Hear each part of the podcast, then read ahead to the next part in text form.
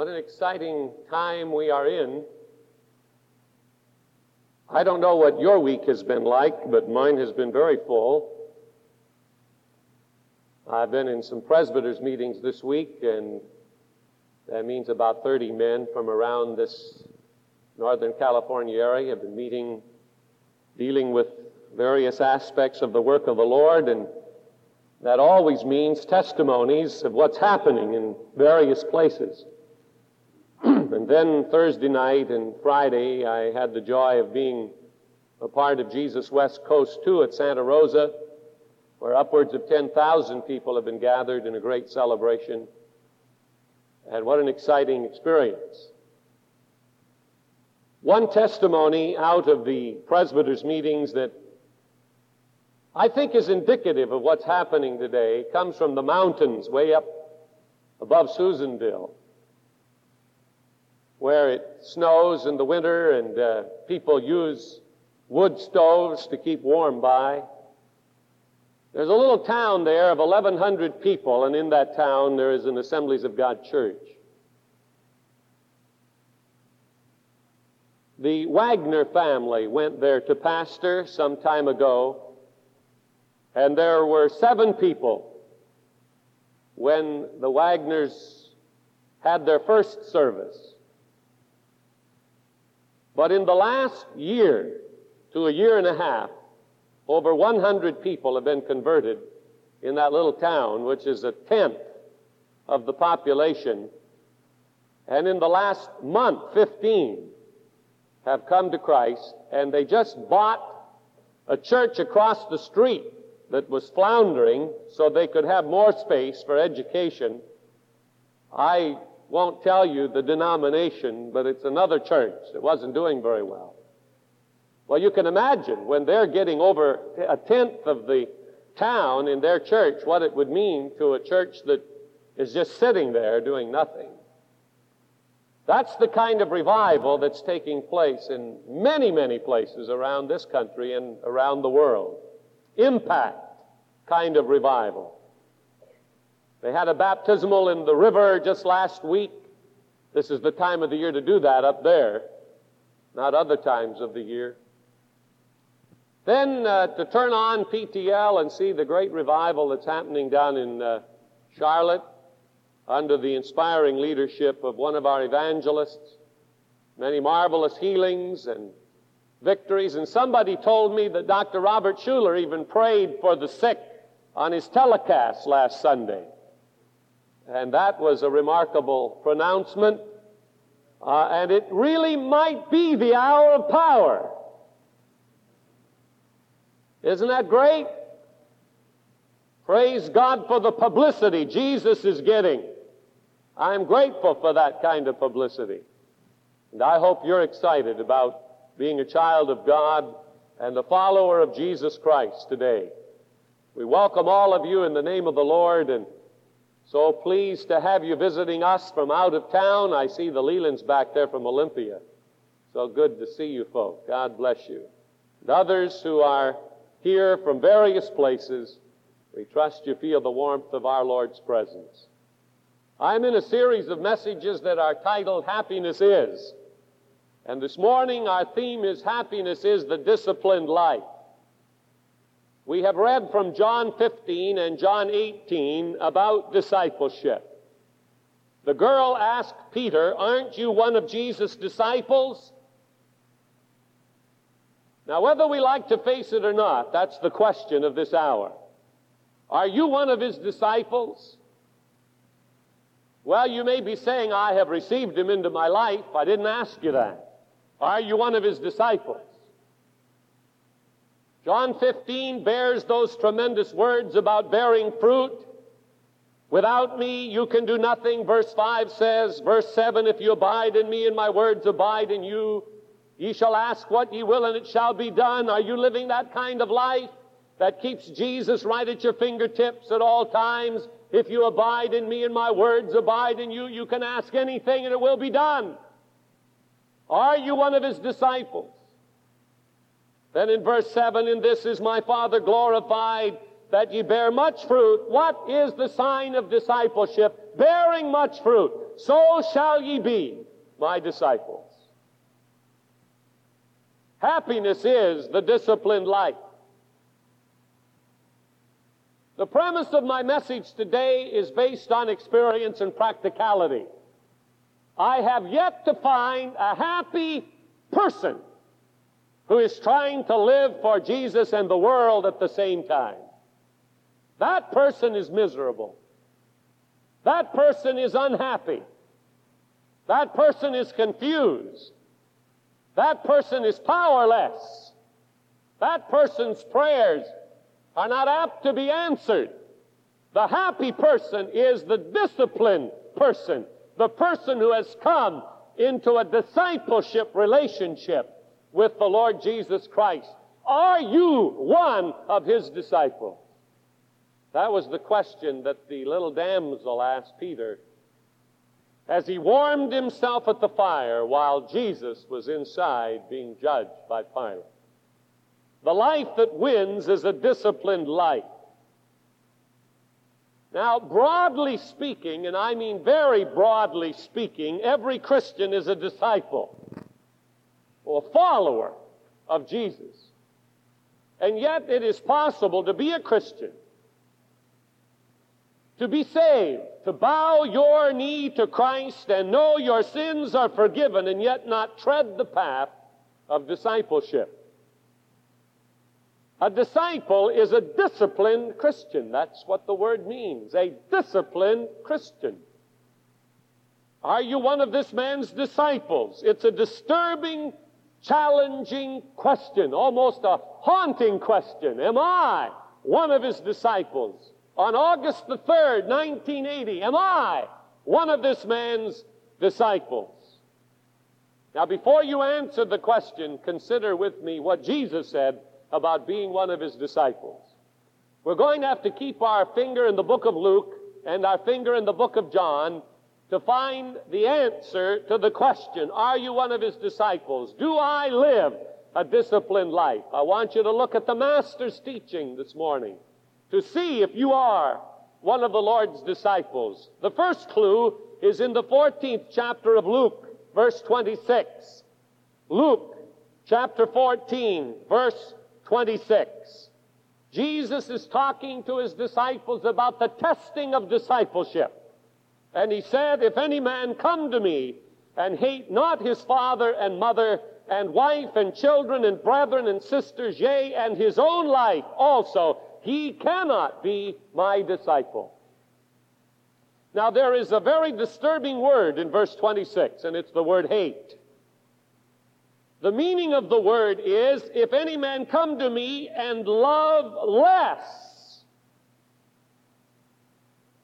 and does not love less his father, his mother, his children, his wife, his brethren, he cannot be my disciple. That's the word hate. It's a very strong word, and it literally means if you don't love less your father, mother, wife, children, you can't be one of the Lord's disciples. So here's the first test of discipleship it's hating. Isn't that incredible? To be a disciple, you have to hate. You have to love less those that are dear to you and close to you. One of the paraphrases of this passage in Luke 14 reads like this Anyone who wants to be my follower must love me far more than he does his own father, mother, wife, children, brothers or sisters. Yes, more than his own life. Otherwise, he cannot be my disciple. Now, take the test as we go along. And are you making notes? We're doing that during this series so we don't forget these teachings of our Lord. The response to this question, do I hate or love less those that are around me, is this Our Lord taught us to love and not hate anyone.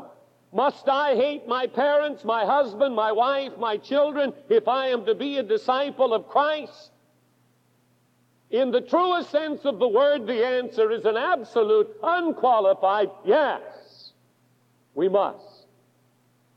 It means that the Lord Jesus must come first.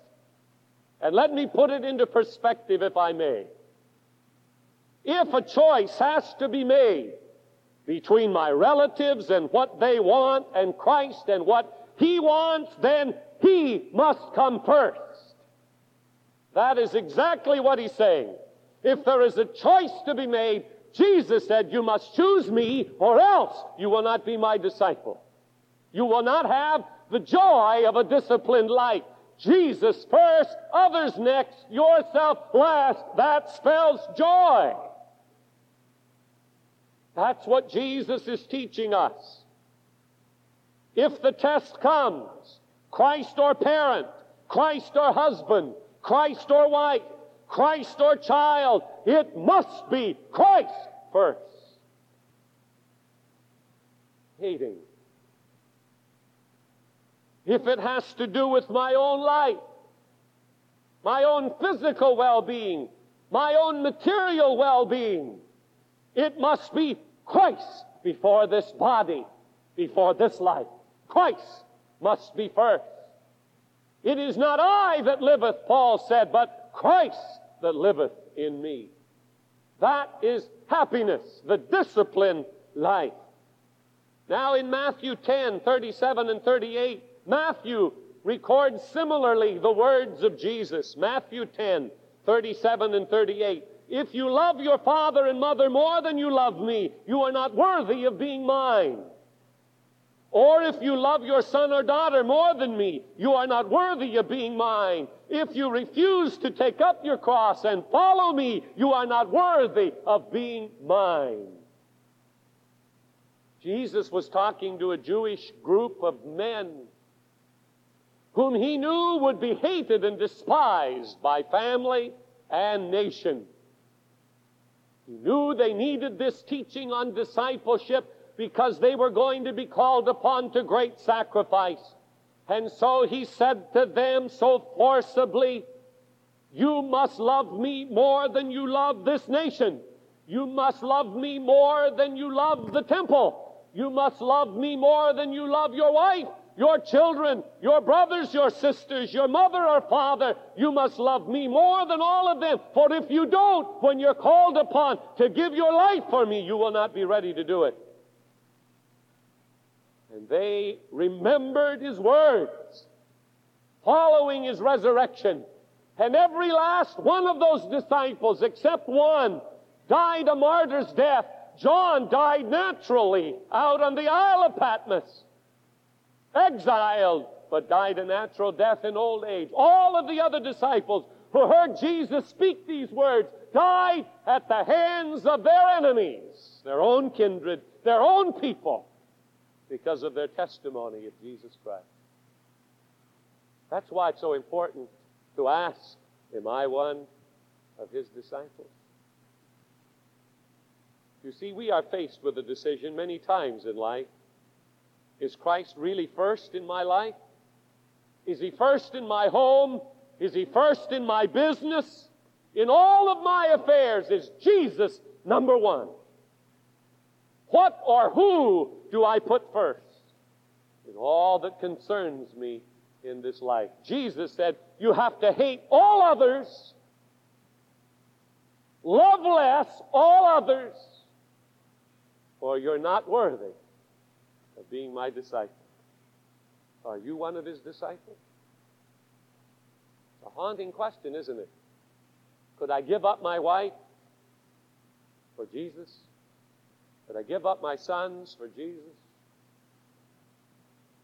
If it came down to that and we were invaded and people stood with bayonets in front of us and would say, Denounce Jesus Christ, or I will kill your wife, or I will bayonet your sons, what would we do?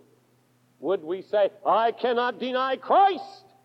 Or would we seek a way out? Disciples were asked to come to that very point in their relationship with Him. You must love less all others and love me more, or you're not worthy to be my disciple. Hating is a quality of a disciple. The second thing I read in the Gospels, again, chapter 14 of Luke, verse 33, is the word forsaking. The second quality, forsaking. So no one can become my disciple unless he first sits down and counts his blessings and then renounces them or he forsakes them all for me. Whosoever forsaketh not cannot. That is the way you should read it. Whosoever forsaketh not cannot be my disciple. It's that simple. I have no claim to what I have.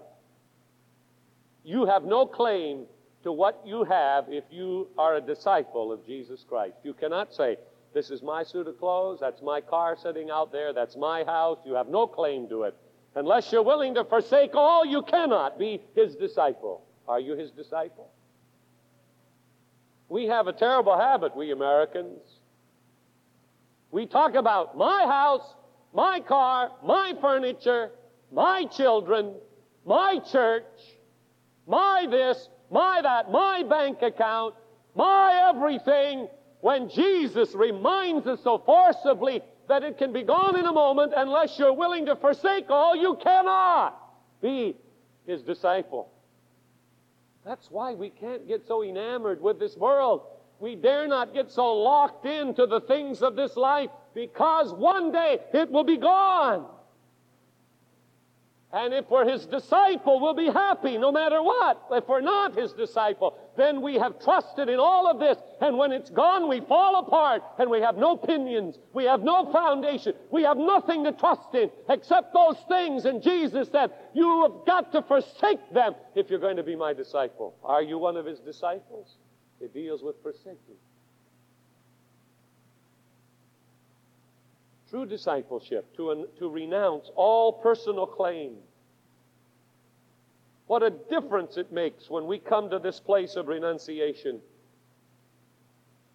If the Lord should take a loved one by death or our possessions, then at once we recognize that He has only taken what is His own.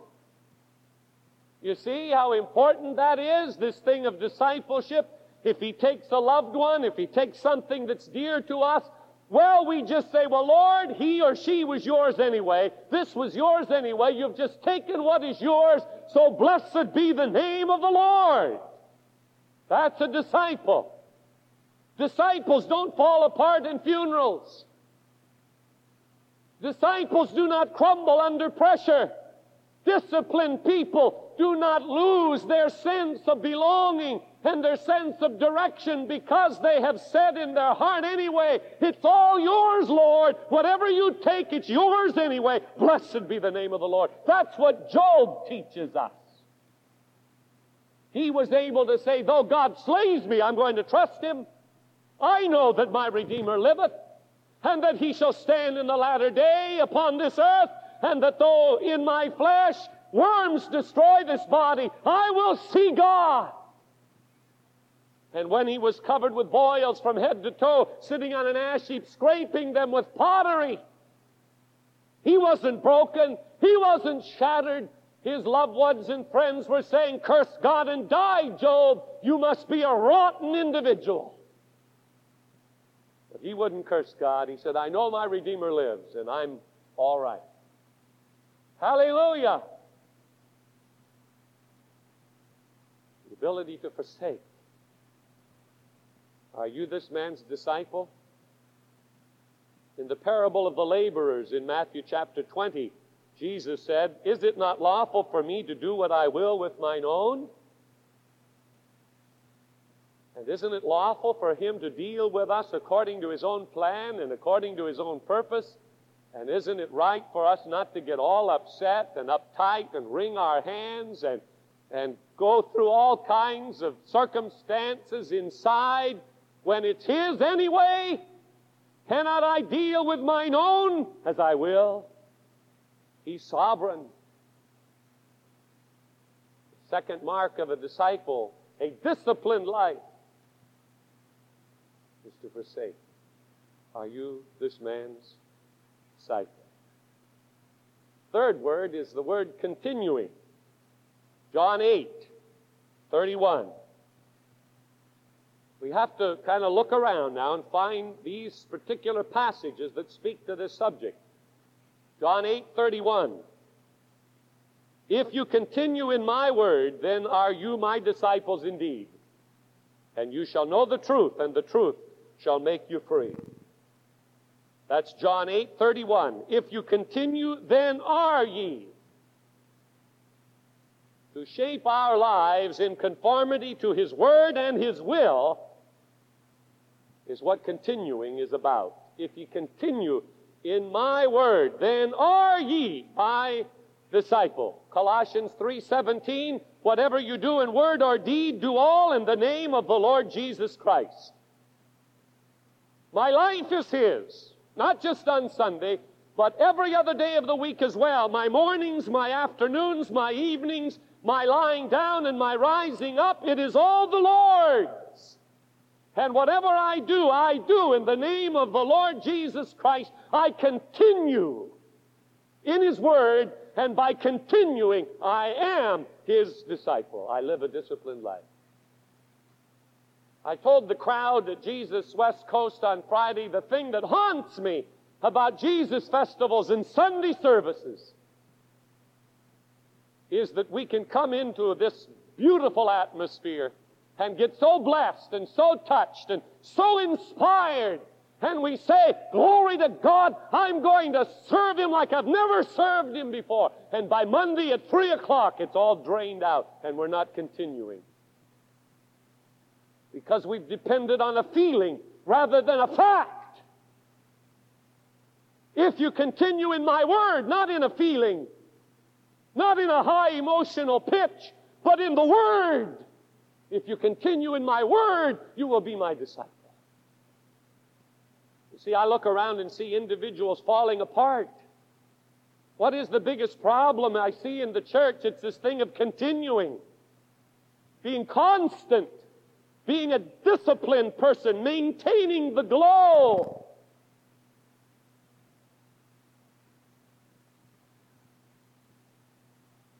My wife said to me this morning while we were riding into church 7 o'clock, and our program just came on the radio, and I don't do that live. Don't think I get up every Sunday morning to do that radio program. I do that earlier. But she said, Oh, you make me so mad. I said, Well, why? Said, you sound so up and alive.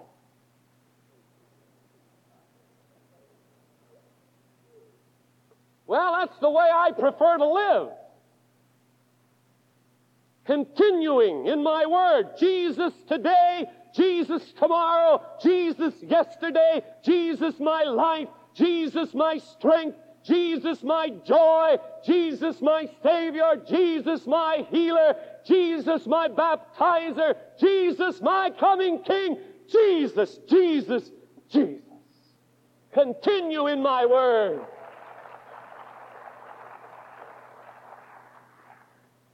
A ship was sailing from the Orient with a large number of caged birds on board.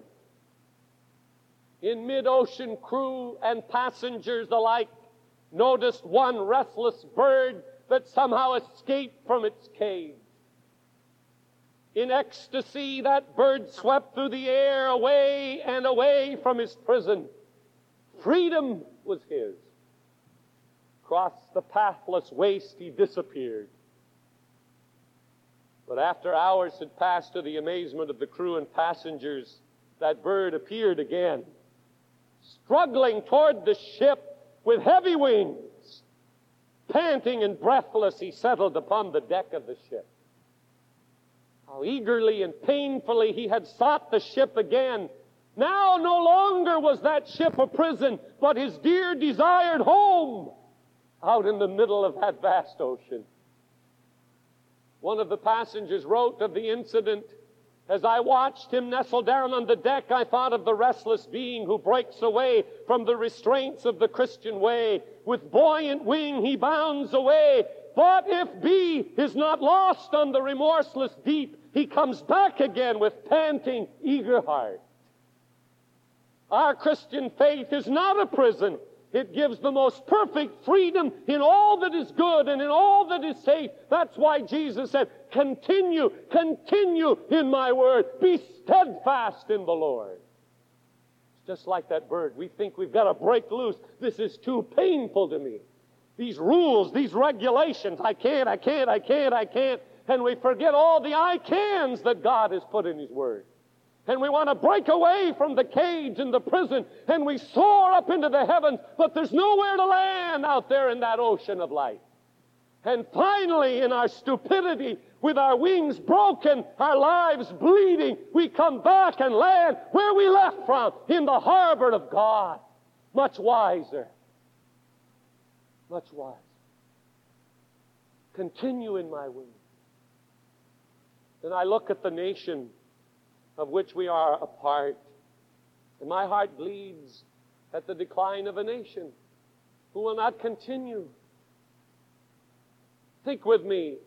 The attack on the astronauts praying while orbiting the moon, the attack on under God in the Pledge of Allegiance, the effort to remove God from the army manuals of our country, removal of the Bible from classrooms and school libraries, the court ruling against the manger scene in the national Christmas celebration, banning invocations or benedictions at graduation ceremonies, banning baccalaureate services across this nation altogether, effort to force discontinuation of chaplain's prayer at the opening sessions of Congress, effort to remove in God we trust from our coins, the removal of requirement for those in our military academies to attend some worship service every week, no longer necessary.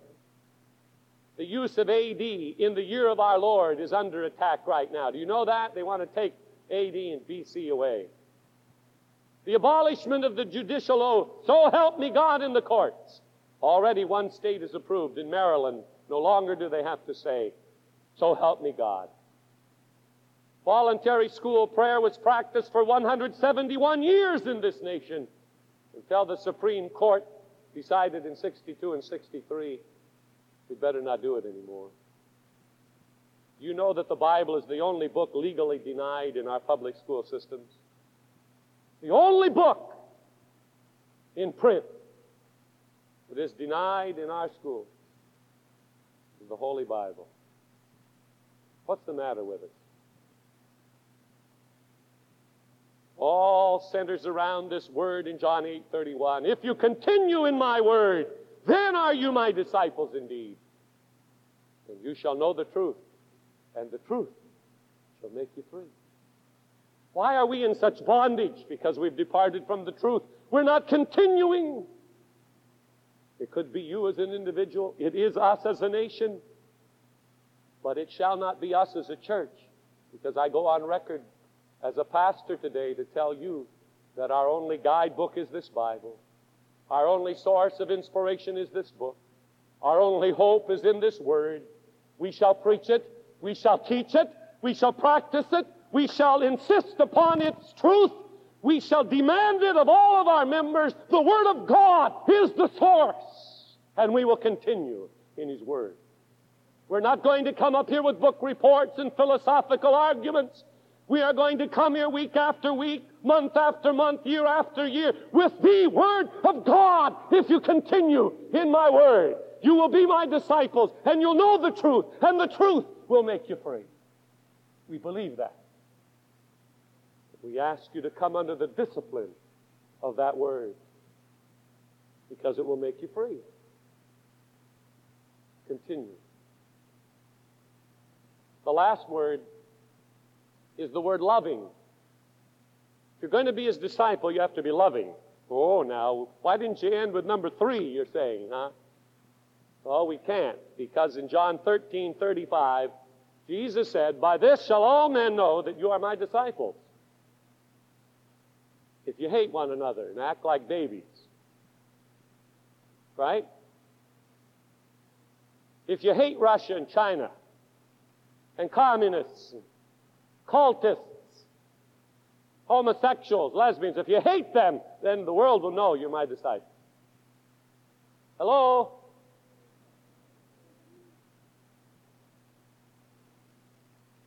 By this shall all men know that you are my disciples if you have love one to another.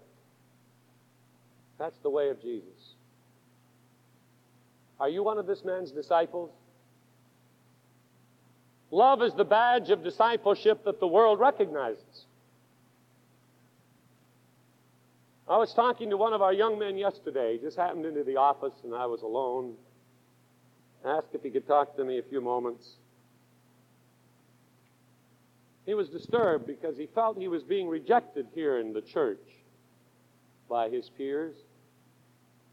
He said, Over where I work, I find such openings. People are seemingly attracted to me because of the joy of the Lord and the love of the Lord in my life. But he said, Here, I don't know what is the problem, but I seem to struggle with relationships within the church. And I couldn't help but think how often it is true. In the place where we say love is, people feel things about each other. Are you one of this man's disciples? It's the mark of discipleship. It's the badge of discipleship. If you have love, not if you pretend to have it, or talk about it, or sing about it, if you have it, then you are one of my disciples. And, folk, I can't find any way around it. If you have love, you're one of my disciples. If you don't, you're not one of my disciples. You don't live a disciplined life. You can't hate anybody in the sense of hate that you know I'm speaking right now. You can't afford bitterness. You can't afford rancor. You can't afford resentment in your heart toward anybody. You can't hate your wife in the sense I'm speaking now, or anybody, your boss, anyone. You can't afford that. You'll not be my disciple. You bear the grudge and the resentment the bitterness of life. As I pondered and prayed over this message and this truth, God began to deal with me about something that I want to share with you in closing. As I thought about this mark of discipleship, the mark of love, it suddenly occurred to me that it is in the lives of people who are living according to this principle of Jesus that miracles seem to be happening. Just think about it for a minute. The people who really are reaching out and really are in tune, they're the ones who are experiencing God's miraculous touch. I read about Harry DeCamp of West Long Branch, New Jersey, who for 66 of his 69 years said, I had only a nodding relationship with God. He had the announcement given to him at age 66 that he had cancer of the bladder.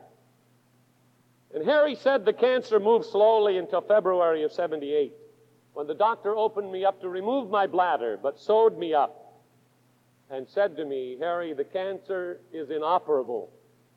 How long do I have? The doctor said, maybe a year, maybe six months, maybe one day. I don't know. He was given painkillers as big as thumbnails and a supply of sleeping pills. Chemotherapy was next. He couldn't lie down without feeling choked. Then one day a card came to him in the mail, and it had a scripture verse on it, Matthew 19, 26. With God, all things are possible. And he read it and he reread it and he read it again. With God, all things are possible. And in his mind and heart was this statement Suppose it's true. Just suppose it's true. With God, all things are possible. And then, directed by the Holy Spirit, a copy of Guidepost magazine came to him with a cover story about an, a cancer victim she prayed constantly. She went to God determined that He was going to heal her. Most of the time, she said, we knock on the door so timidly and open it just a little crack. We really don't expect God to reply. Well, she began to knock incessantly. She began to bombard the gates of heaven.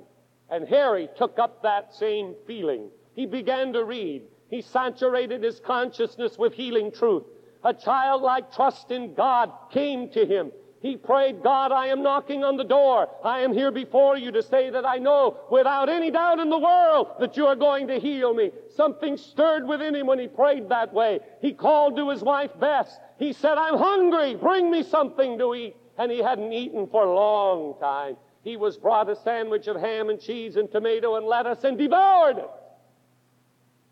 Harry prayed in a new informal faith way.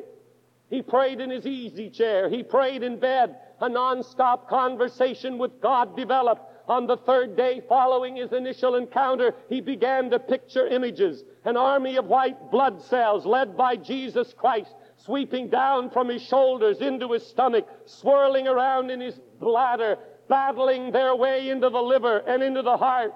Regiment after regiment they came endlessly, the white corpuscles moving relentlessly on the cancer cells, moving in and devouring them. On and on the victorious white army swept down into his legs and feet and toes, then to the top of his body, mopping up stray cancer cells as they went, until at last the battle was over and Jesus Christ stood in triumph over that cancer.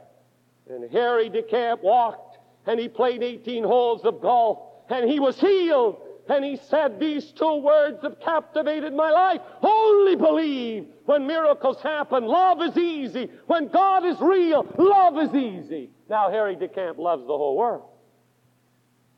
Why? Because he believed what God said in His Word. What's the big problem with Sunday morning Christians? We don't believe. We really don't believe. We go through a little act. We go through a little routine. We find our regular seat. We go through the choruses and we listen to the sermon and we go out of the church to be much like we were when we came. Not really believing.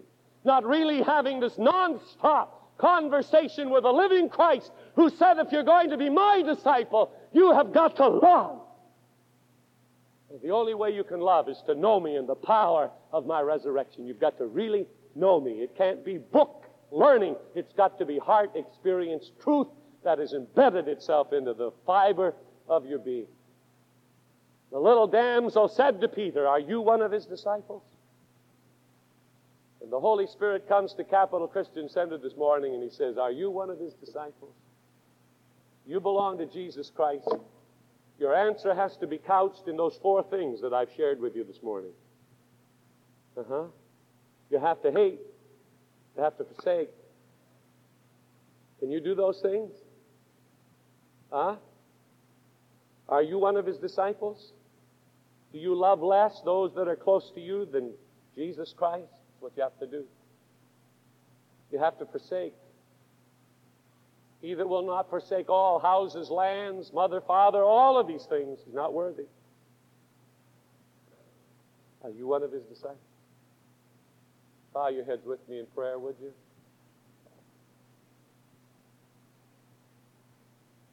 Heavenly Father, your Holy Spirit settles down upon us this morning, and so beautifully so.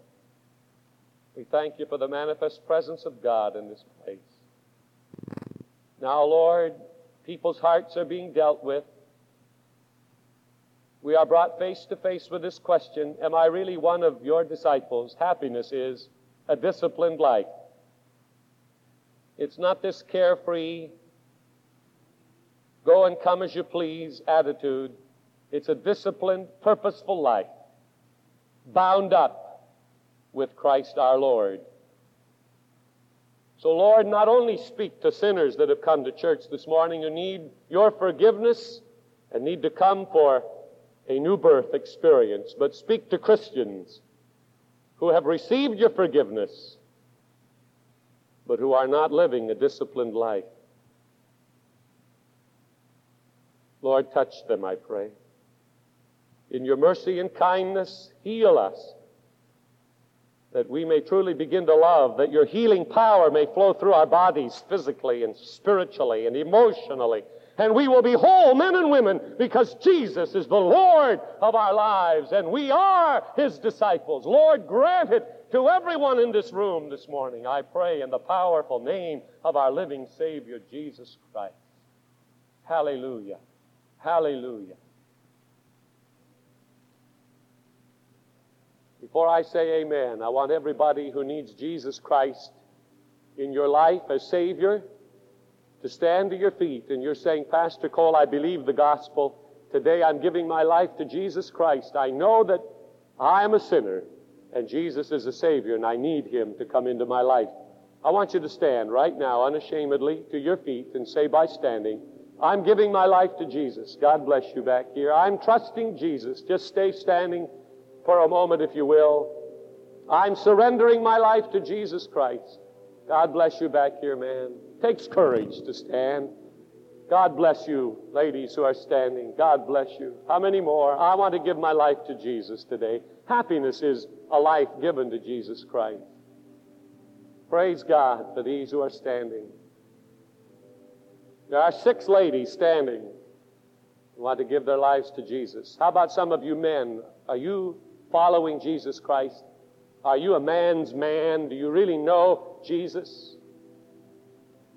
Young people, do you know who Jesus is personally? He can come to you in a powerful way. Would you like to stand and say, I give my life to Christ today? With these who are already standing, it'd be the best decision you ever made, I guarantee you. God bless you. Ladies, would you come and stand right down here in front with me. I have a tape I want to give you and a booklet. And while you're coming, may I ask Christians, you have received the Lord, but you will say today, Pastor, you've spoken to my heart from the Word. I need that disciplined life. There are things in my life I've got to take care of. I can't say that I qualify according to those four points.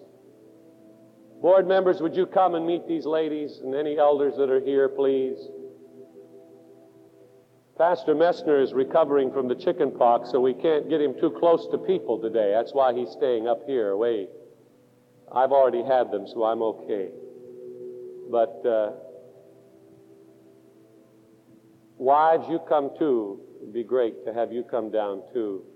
Dorothy, just come right along if you like. Any others as we pray with these dear ladies? Now, how about Christians? You want to stand and say, There are things in my life I need to deal with, and I'm standing, trusting God to deal with them right now. Would you stand right now, Christian?